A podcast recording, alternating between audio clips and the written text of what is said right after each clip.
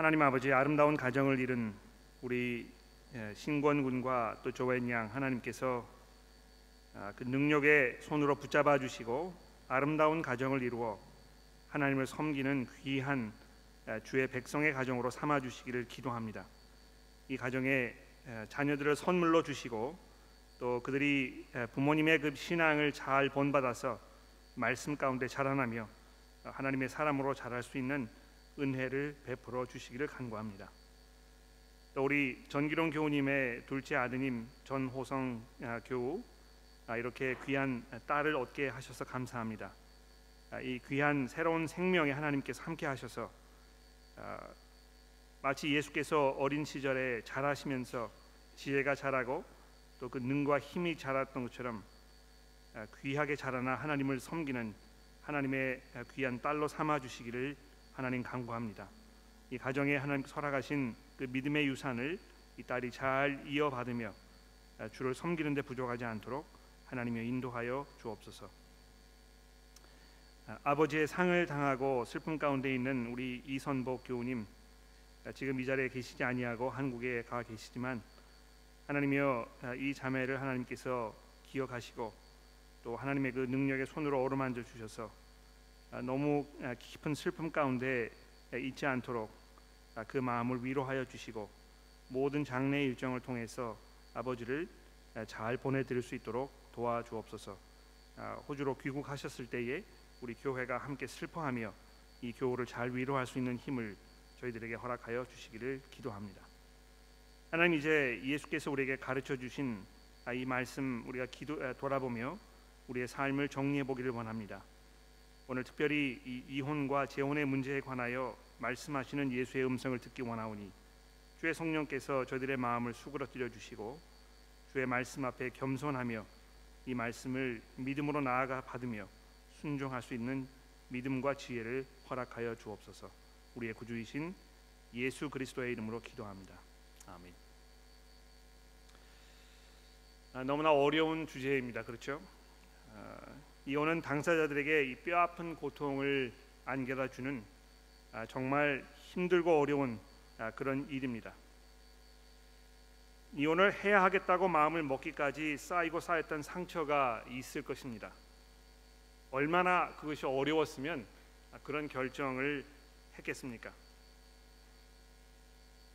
지난주에 보도된 이 끔찍한 사건을 아마 여러분 기억하실 것입니다. 로원 백스타라는 남성이 자기의 부인이었던 하나 클락이라는 이 여자와 또 세 명의 어린 자녀를 어, 휘발유를 붓고, 붓고 어, 불을 질러서 어, 살해하는 그런 끔찍한 일이 벌어졌던 것입니다. 그리고 그 후에 자기는 칼로 자해해서 자결하는 그런 그 상상하기조차 어려운 끔찍한 일이 호주 내에서 지난주에 있었습니다. 왜 이렇게 된 것입니까? 얼마나 이 두 사람의 관계가 어려웠으면 얼마나 그 자기 아내에 대한 그 원한이 있었으면 이런 극단적인 방법까지 갔을까 아, 생각해 보게 되지 않습니까?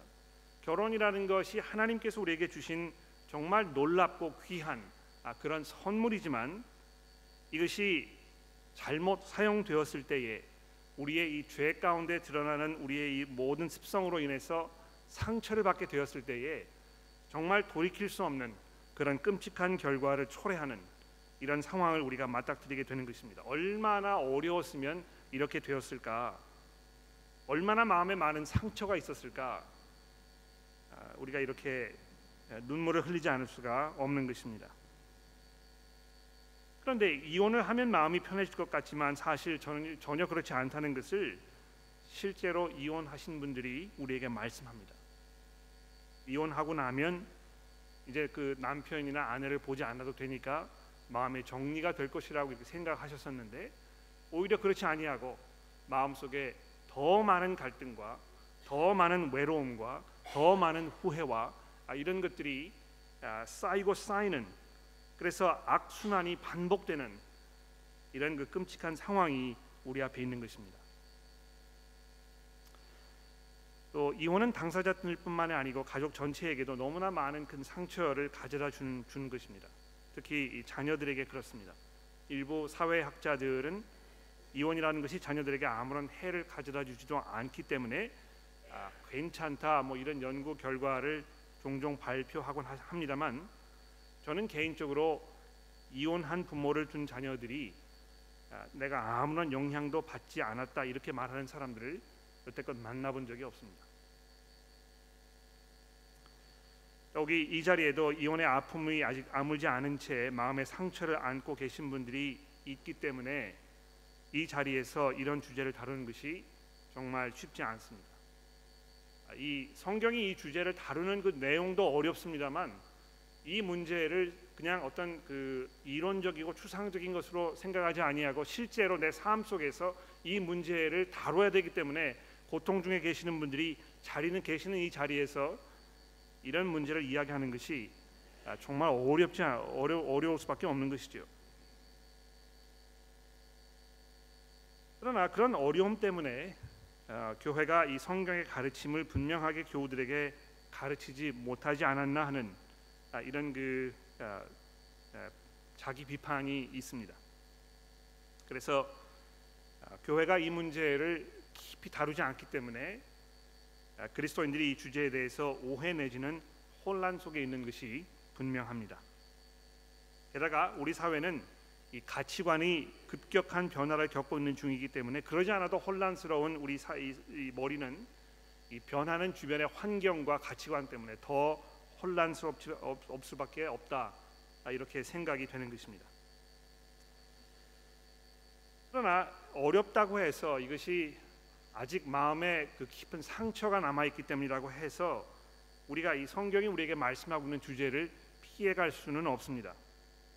이 성경을 매 주일 차례대로 살펴 나갔을 때의 좋은 점은 무엇입니까? 우리가 다루고 싶은 것 또는 우리가 중요하다고 생각하는 것만 다루지 아니하고 하나님께서 성경을 통해서 말씀하신 이 모든 것들을 우리가 차례대로 싫든지 좋든지 생각해 보게 된다는 것입니다. 그래서 제가 아, 이 이혼이라는 주제에 대해서 이야기해야 되겠다는 생각을 가지고 있기 때문에 이 시간에 선 것도 아니고 또 여기 어떤 그 이혼의 상처로 마음에 많은 짐을 안고 계시는 분들을 제가 생각하면서 아, 이 설교를 준비한 것도 아닙니다. 다만 아, 예수께서 정말 이 문제가 중요하다고 생각하셨기 때문에 그래서 이것이 이 마태복음에 포함되어 있기 때문에 그리고 우리가 이 순서에 따라서 이제 이 문제를 다루게 되는 그런 주일이 왔기 때문에 이것을 다루게 되는 것입니다. 그러나 우리가 이 말씀을 들을 때에 이미 이혼의 아픔을 품고 사시는 분들이 아, 정말 하나님의 그 은혜 가운데에서 마음에 많은 위로와 격려가 되시기를 제가 기도합니다. 또 얼마나 이 그 듣는 것이 불편하기는 하지만 이것이 우리에게 유익이 되는 것인가 이것을 미리 말씀을 드리고 싶습니다. 왜냐하면 우리가 하나님의 마음을 더 깊이 이해할 수 있는 그런 기회이기 때문에 그렇습니다. 우리에게 필요한 것은 이 하나님의 말씀을 듣겠다는 그런 겸손함이 아닌가 생각합니다. 우리가 그 사회에 어떤 그 귀를 기울이고 또 어, 일반 사람들이 어떻게 이 문제를 생각하는지에 대해서 우리가 많이 거기에 익숙해 있지만 잠시 그것을 다 접어두고 이 시간 하나님의 말씀으로 돌아가서 예수께서 우리에게 무엇을 말씀하시는지 깊이 한번 돌아보는 그런 겸손한 시간이 되기를 기도합니다. 어, 마태복음 16장 이후에 예수께서 십자가를 지시기 위해서 예루살렘을 향하여 그 여정을 시작하시지 않습니까? 아, 근데 그 16장 이후의 내용을 우리가 쭉 읽어보게 되면 예수를 따르는 제자의 삶이 무엇인지 예수께서 보다 아, 진지하게 우리에게 다루고 계시는 것을 보게 되는 것입니다.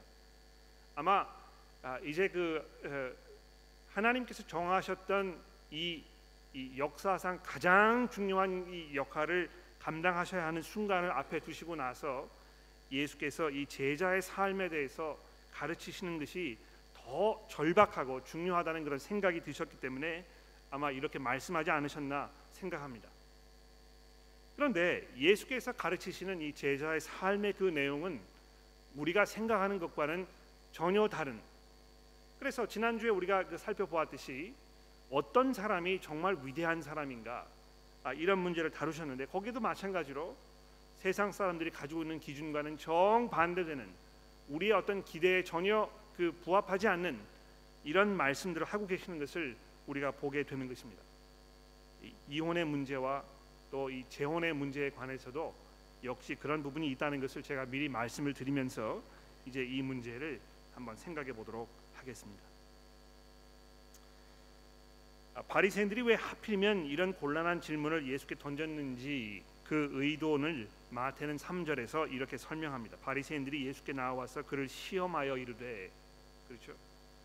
그러니까 이 이혼의 문제에 대해서 하나님 뭐라고 말씀하시는지 알고 자기의 삶을 재조정하고 거기에 맞추려는 그런 의도를 가지고 이런 질문을 한 것이 아니고 어떻게 하면 예수를 곤란하게 할까 곤경에 빠뜨릴까 이런 의도로 질문했다는 것입니다. 사람이 어떤 이유가 있으면 그 아내를 버리는 것이 옳으니까 아마 이런 질문의 그 배경 뒤에는 그 당시에 이 이혼하는 것이 아, 그렇게 심각하지 않은 많은 사람들이 경우에 따라서 이렇게 하는 아, 그런 일이 아니었나 생각합니다. 아, 이그 신명기 24장에 있는 이혼 증서를 써서 보내라 하는 이 말씀을 가지고 많은 사람들이 여러 가지 이유를 대해서 이혼 증서를 써주고 결혼을 파기시켜 버리는 아마 그런 일들이 비일비재하지 않았나 이렇게 짐작을 해볼 수 있는 것입니다. 아마 바리새인들이 자기의 어떤 그 입장을 변호하기 위하여 자기의 결정들을 정당화하기 위하여 그러면서 예수를 곤경에 빠뜨리기 위하여 이런 질문을 했었겠지만 예수께서 4절 이하부터 말씀하시는 이 이혼 결혼의 문제에 관해서 들은 모든 사람들이 두려움과 또 감탄을 금하지 않을 수 없었을 것입니다. 그 내용을 이제 살펴보도록 합시다. 우선 4절에서 예수께서 이 결혼의 그 시조 시발점 이것에 대하여 말씀하시면서 창세기에 있는 그 말씀을 들고 계십니다. 사람을 지으신 이가 본래 그들을 남자와 여자로 지으시고 말씀하시기를 그러므로 사람이 그 부모를 떠나서 아내와 합하여 그들이 한 몸이 될지라 하신 것을 너희가 읽어보지 못하였느냐 예수께서 얼마나 성경을 사랑하셨는지 이분이 얼마나 그 성경 안에 계셨던 분이신지 그 시시때때 적절한 상황에 적절한 필요한 하나님의 말씀을 곧바로 곧바로 기억해 내실 수 있는 그런 분이시라는 것을 우리가 확인해 볼 수 있는 것입니다. 그렇지 않습니까? 이분께서 얼마나 성경을 사랑하셨고 그 말씀에 깊이 젖은 삶을 사셨는지 우리가 알 수 있습니다. 너희가 이것을 읽어보지 못하였느냐?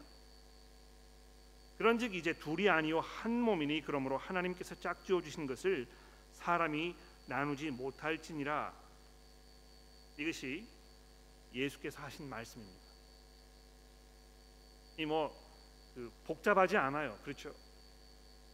하나님께서 짝 주어 주셨다는 것이 첫 번째 전제이고 사람이 그것을 나누지 말아야 한다는 것이 두 번째 결론입니다.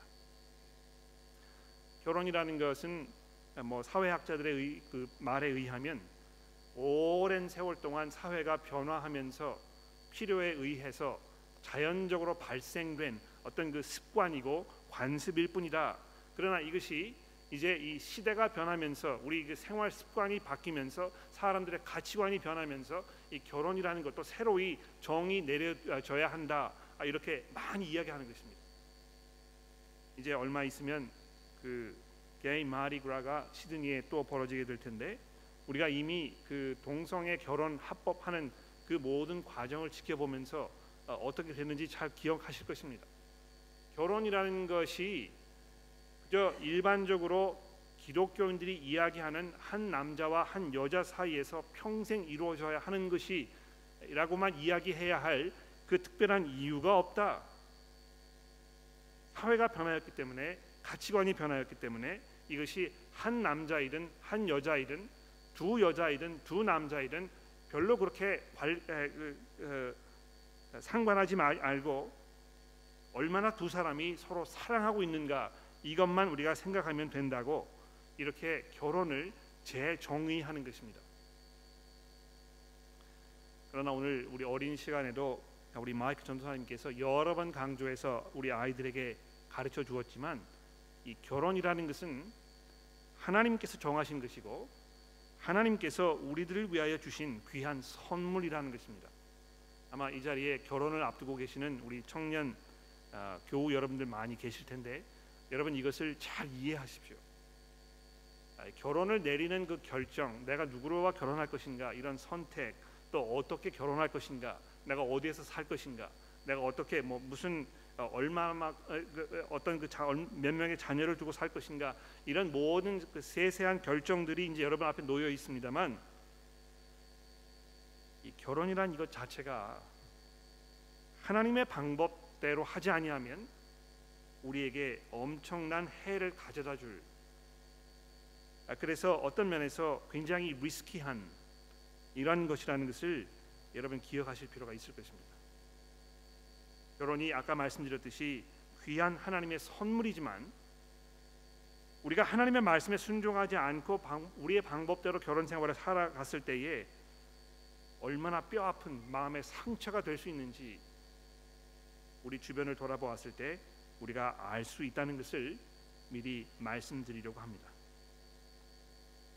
그러므로 결혼하는 사람들은 무엇보다도 하나님을 경외하는 마음으로 결혼에 임해야 할 것입니다. 아, 결혼하면 뭐그내 남편 될 사람 또 내 아내 될 사람의 그 아름다움과 그 멋있음 이런 것에 눈이 뭐 현혹되어 가지고 다른 것을 생각할 기회가 없을 것입니다. 충분히 이해가 돼요. 그러나 아, 교회에 와서 이 성경을 읽고 하나님의 말씀을 이런 방식으로 생각하는 것이 좋은 것이 무엇입니까?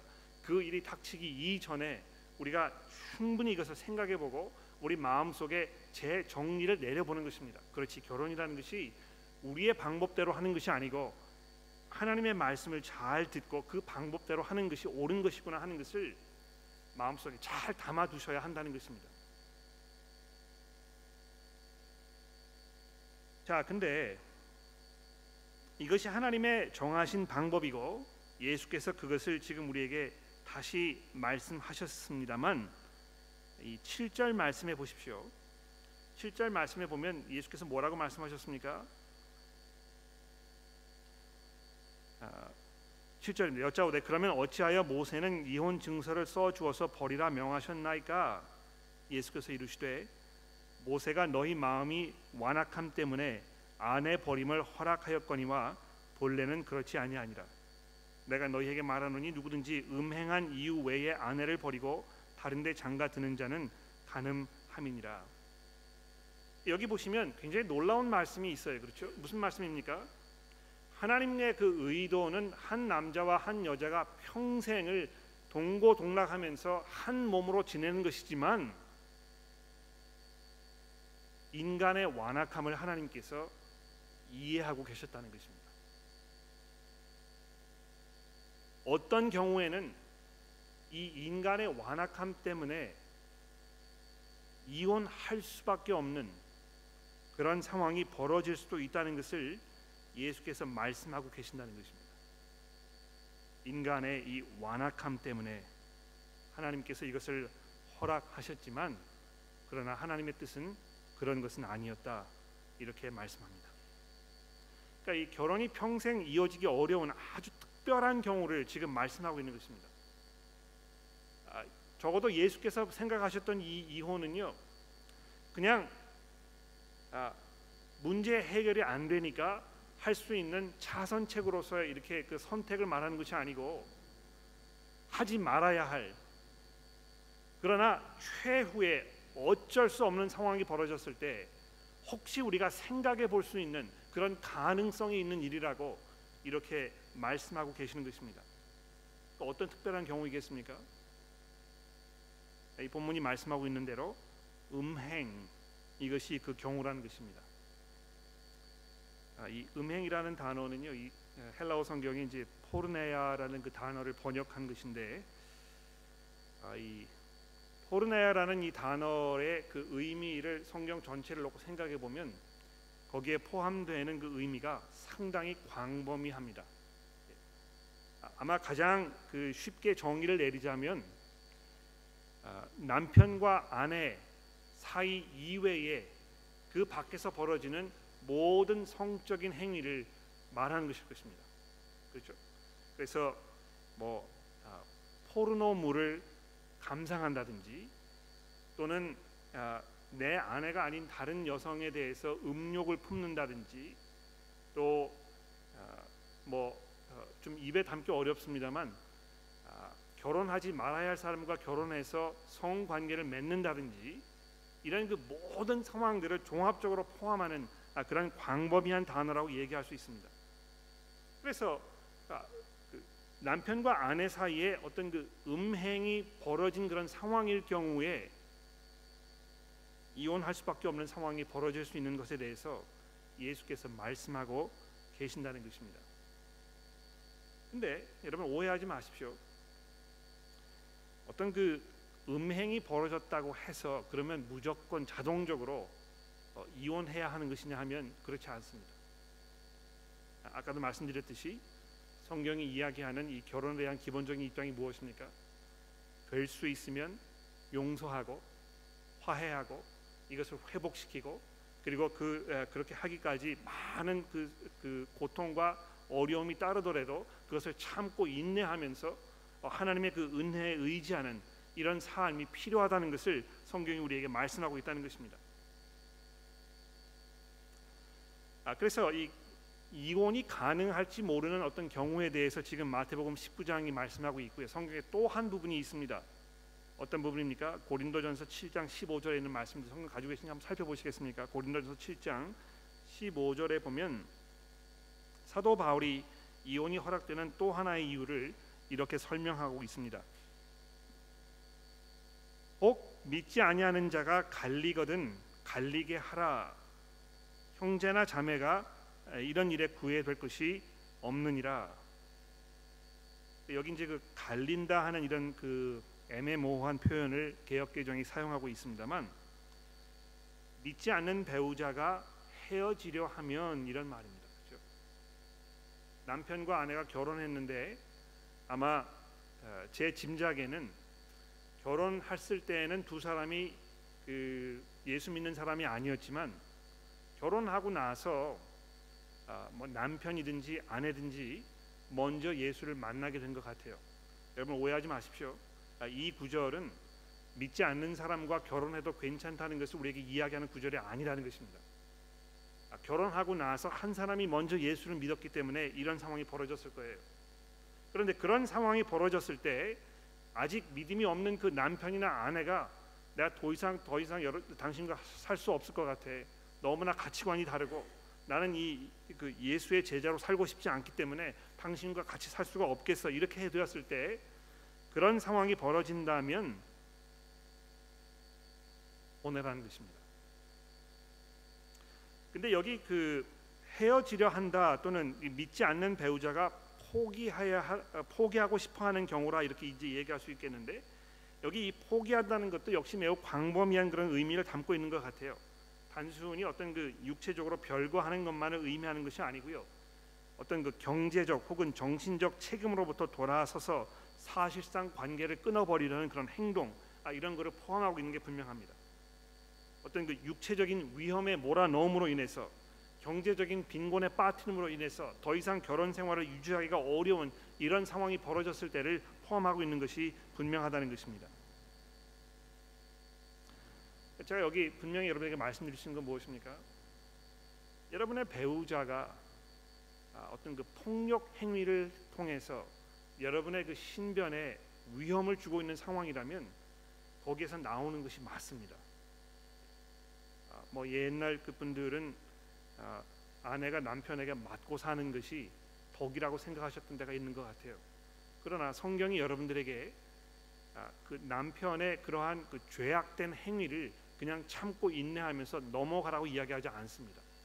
아, 그러한 남편은 회개하는 것이 분명하고 그 남편이 회개하기 위해서 필요한 가장 기본적인 절차가 무엇입니까?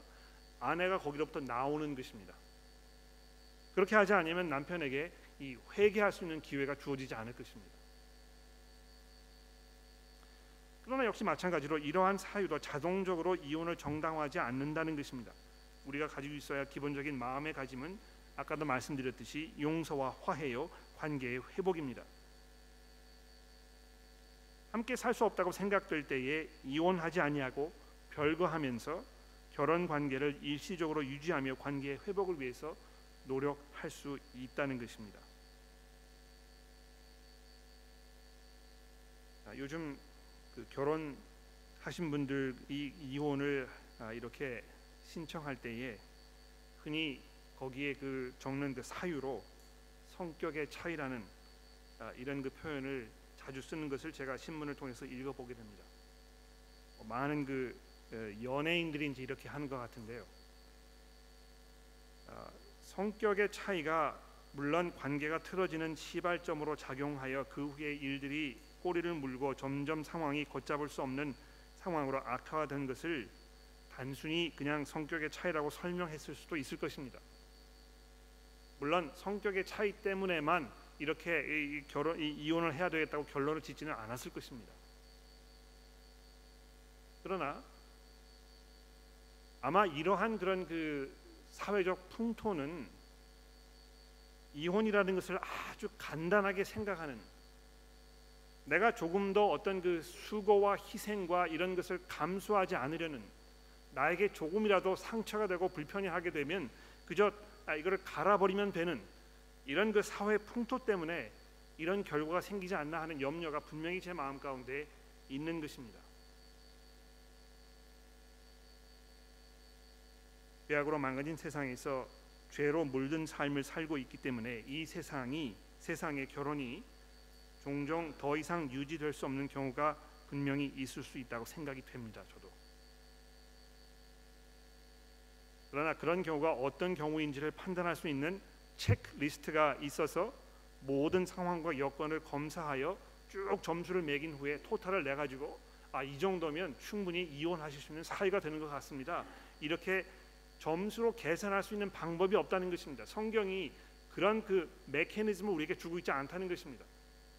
기본적으로 성경의 그 하나님의 의도와 또그 아, 상황에 대해서 몇 가지 중요한 원칙을 말씀해 주고 나서 거기에 잘 맞추어서 우리가 깊이 고민하면서 기도하면서 여러 성도들의 이 지혜를 모아서 결정을 내려야 하는 이런 뼈 아프고 어려운 그런 과정을 겪어야 한다는 것이 성경이 우리에게 말씀하고 있는 기본적인 접근 방법인 것입니다. 모든 케이스들이 다 똑같을 수가 없고 겉으로 보기에는 비슷하게 보이는 상황들이 사실은 서로 다른 속 사정이 있다는 것을 감안한다면 어떤 특별한 경우와 상황이 이혼할 수밖에 없는 상황인가 판단하는 일은 전혀 쉬운 일이 아닙니다. 이미 이혼의 아픔을 삼고 계시는 여러분들 얼마나 어려우셨습니까? 얼마나 그것이 고통스러우셨습니까? 얼마나 마음에 상처가 되고 여러분이 그 감당할 수 없는 그런 짐이었기 때문에 여러분이 그런 결정을 내리셨겠습니까? 제가 충분히 이해합니다.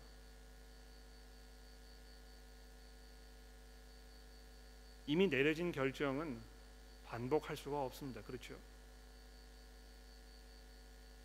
어떤 면에서 우리가 해야 할 그 일은 지금 내가 처해 있는 그 상황에서 내가 내린 결정으로 인하여 지금 내가 처해 있는 이 상황에서 내가 이제 앞으로 어떻게 살 것인가 이 문제를 깊이 생각하는 것이 우리의 책임입니다. 어떻게 해야 되겠습니까? 재혼의 문제가 있겠죠.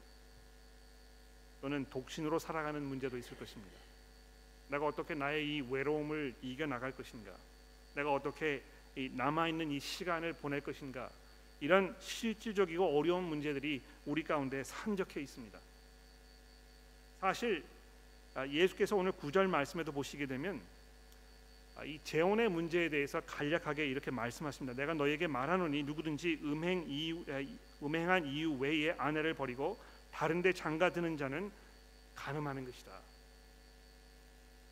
그러니까 적어도 예수께서 지금 하고 계시는 말씀 무엇입니까? 내가 다른 사람과 재혼하기 위해서 이혼하는 것은 합당치 않다는 것입니다. 잘 들어보세요. 아, 나 이 사람하고 못 살 것 같아. 나는 다른 사람과 살아야 하겠어. 이런 생각을 가지고 계시면서 이혼하셨으면 여러분은 절대로 재혼하지 말아야 할 것입니다. 왜 그렇습니까? 분명히 두 번째로 똑같은 결과를 초래할 그럴 가능성이 상당히 많기 때문에 그런 것입니다. 실제로 통계적으로 그런 것 같아요. 아, 두 번째 결혼하신 분들의 이혼율이 첫 번 결혼해서 이혼하시는 분들의 이혼율보다 훨씬 높다는 것은 이미 사회학적으로 아, 많이 이 증거물이 있는 아, 그런 현상인 것입니다.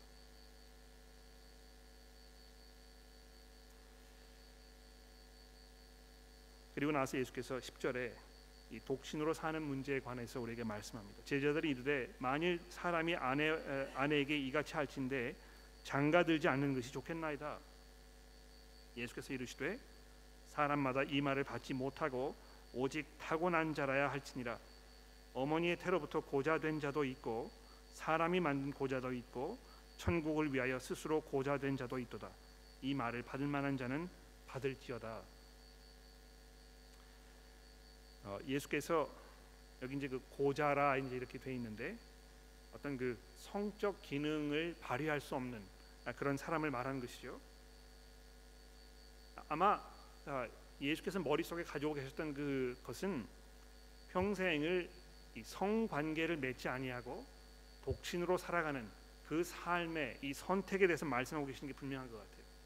어떤 사람은 날 때부터 그렇게 되었기 때문에 이렇게 살 수밖에 없는 사람도 있지만 그 중에 어떤 사람은 천국을 위하여 스스로 아, 이 고자로서의 삶을 사는 사람도 있다고 하시는 이 말씀을 잘 들어보십시오. 예. 내가 아, 일부러 하나님의 나라를 위하여 이 세상에 있는 것들로부터 돌아서서 이제 새로운 삶을 살겠다는 결정을 하는 사람들이 있다는 것입니다. 적어도요. 예수님께서 하시는 말씀은 결혼하는 것이 우리 인생의 최고의 목표는 아니라는 것입니다.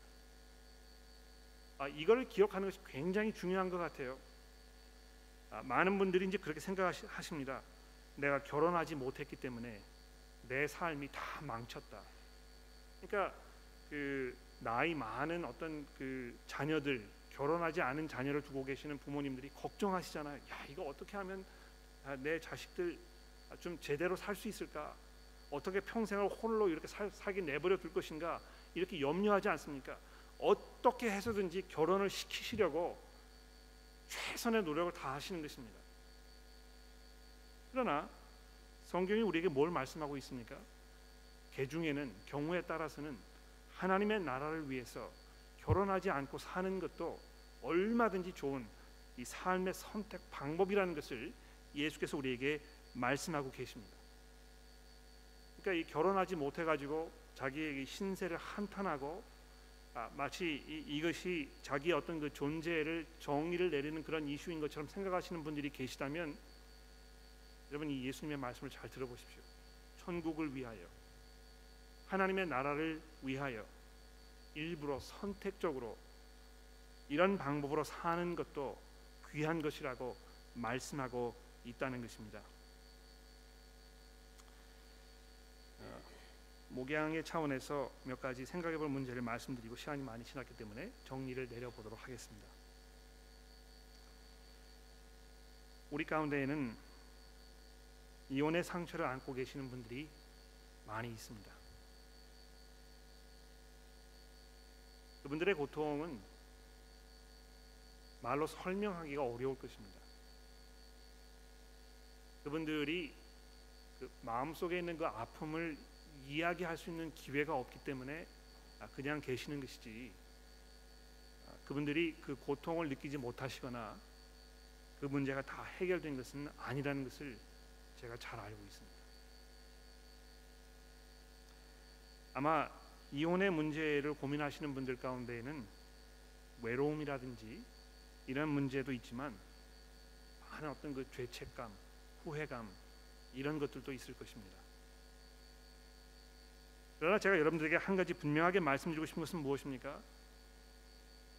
예수 안에서 모든 것이 용서받을 수 있다는 것입니다. 여러분의 이혼이 잘못된 선택으로 인하여 또는 어떤 그 순간적인 선택에 의하여 내려진 결정이라고 해서 마음속에 많은 후회를 안고 죄책감을 안고 살고 계신다고 하시더라도 제가 말씀드리고 싶은 것은 무엇입니까? 예수의 보혈이 우리 모두의 상처와 죄를 덮으시며 용서하시며 우리에게 새로운 시작을 허락하실 수 있다는 것입니다. 그러므로 그 안에서 여러분 마음속에 많은 위로와 또 격려와 확신과 평안을 누리시기를 제가 기도합니다. 그런 면에서 교회에 있는 모든 성도 여러분들이 이분들 위해서 우리가 기도하고 또 사랑을 표현하고 이렇게 하는 일이 필요할 것이라고 생각합니다. 물론 갑자기 모든 분들이 다 그런 그 분들 찾아가셔가지고 아, 이렇게 이야기하고 뭐 이렇게 하는 것도 굉장히 어려울 것 같아요. 아, 그렇게 하지 않으셨으면 좋겠습니다. 그러나 평소에 따뜻하게 이분들이 외롭지 않도록 오히려 아, 명절과 같은 때 이분들의 생일날 우리가 배려하고 또 초대하고 이렇게 하는 것도 이분들을 섬기는 굉장히 좋은 그런 방법이 아닐까 이렇게 생각합니다. 그 밖에도 굉장히 많은 문제들이 있습니다만 아, 이 시간에 다 다루기는 어렵고 아, 언제 한번 그 그것이 알고 싶다 시간에 아, 이 이혼의 문제에 관한 어떤 그 목양 차원의 이슈들을 좀 더 다루어 보는 그런 시간을 갖도록 하겠습니다. 아마 마음속에 여러 가지 질문들이 있으실 것 같은데요. 아, 여러분들이 그것을 뭐 이메일이라든지 또 카톡이라든지 이런 걸 통해서 저에게 보내주시면 제가 잘 생각해보고 적절한 그 답들을 아, 이 자리에서 또는 개인적으로 제가 드리도록 그렇게 하겠습니다. 기도하도록 하겠습니다.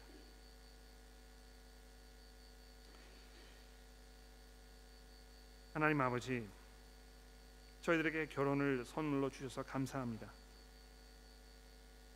한 남자와 한 아내가 여자가 결혼하여 한 몸을 이루고 평생 동고동락하며 주의 나라를 위해서 한 방향으로 걸어가는 이것이 얼마나 귀하고 아름다운 것인지 하나님의 이 오묘한 그 은혜가 얼마나 귀한 것인지 우리가 이 시간 기억해 봅니다. 결혼을 통해서 우리가 누리는 놀라운 하나님의 은혜와 또 그 축복을 우리가 이 시간 기억해 봅니다. 그러나 동시에 우리의 죄악으로 인해서 망가진 이 세상의 현실이 그런 하나님의 은혜를 망가뜨리고 우리에게 많은 상처와 또 어려움을 가져다 주는 아, 그런 현실을 기억해 봅니다. 하나님의 이 시간에 저희 교회에서 이혼의 문제로 고통 중에 계시는 마음 아파하시는 교우 여러분들 주께서 위로하시고 그분들 어루만져 주시고 예수 그리스도의 보혈의 피로 그분들을 격려하여 주옵소서.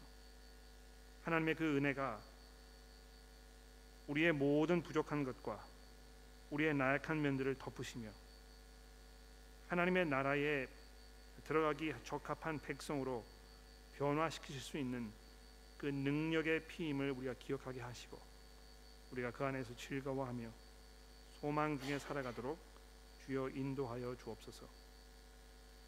하나님 우리가 남은 시간을 주를 위해 사는데 부족하지 않도록 주의 말씀으로 저희를 먹여 주셔서 우리가 기도하며 생각하며 우리의 삶을 돌아보며 하나님 앞에 두려움으로 나아가며 주께서 인도하시는 그 인도에 온전히 순종하려는 믿음으로 나아가도록 우리 모두를 인도하여 주옵소서. 우리의 구주이신 예수 그리스도의 이름으로 기도합니다.